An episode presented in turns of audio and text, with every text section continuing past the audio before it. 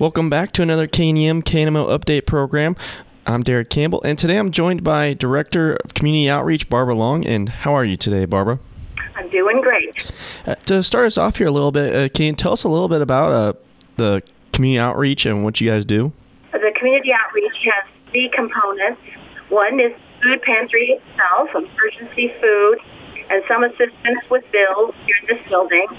Then we have a second building that has a small shelter and a large room to do food in. And then we have a cube kitchen, um, open every day from 11:45 to 12. I mean, 11:45 to 12:30. The past uh, couple of months here is did the and also on the Christmas baskets did that just get wrapped up or is that still going on for you guys right now handing those out? It just got wrapped up last Saturday. Went beautifully. Uh, the sign up is all through November, and we do the sign up for the Elks, Teen Angel, toys, and food. And then we had our event on the um, Saturday, and we um, served, let's see, about 50 here at the community outreach. The Elks had a couple hundred, and then the toys had that same amount. And Teen Angel was here with us too and we just had a great time. And then, do you know off the top of your head how many people received a basket? I just Sarah that. I think it was 400. And uh, kind of, what do you guys have going on for the future year for community outreach? It's pretty basic. We go kind of back to what we were doing, which is um, distributing USDA food by way of income and uh, the soup kitchen functions so that those on the street or couch hopping, whatever, get their lunches. And I do assist with bills here as well.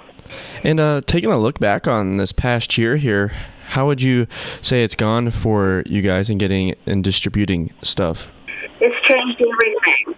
We used to have people come into the soup kitchen and eat. Well, that changed.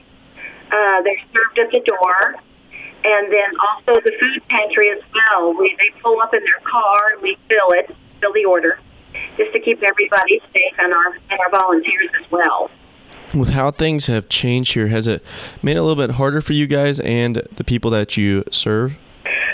Harder, and um, probably not the word. It's just making sure that people still get their food with our system, which is working fine. Fine.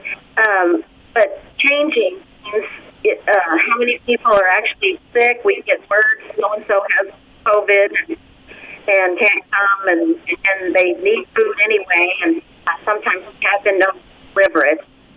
And so different things have have changed, and we've always worked and changed. We're called an essential business, so we were open all during COVID.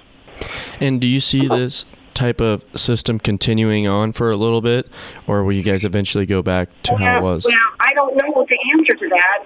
In light of the new virus is going around and uh, people's fear is back again because we're having more, hearing of more people very, very sick.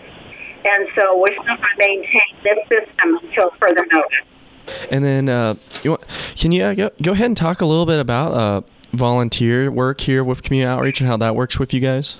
Well, we have tremendous volunteers, and it takes at least four people every day at the soup kitchen.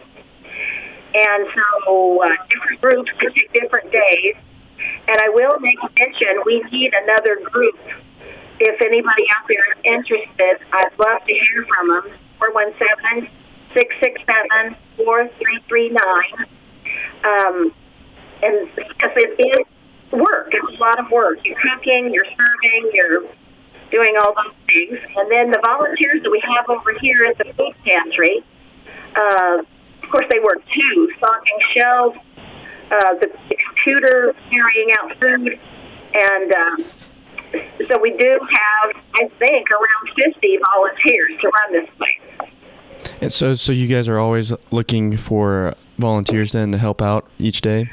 We certainly try to look for others. Right now, we uh, we have pretty much settled with volunteers. But like I said, we need a group that could maybe take a, a certain day and give me a call, a church group or ladies group or anything.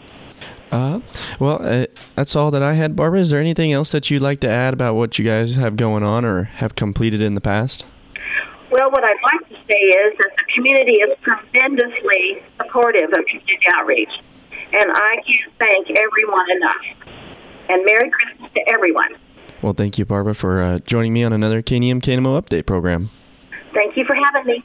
Merry Christmas. That was Barbara Long, Director of Community Outreach here on another KNEM KNMO update program. I'm Derek Campbell, and thank you for listening.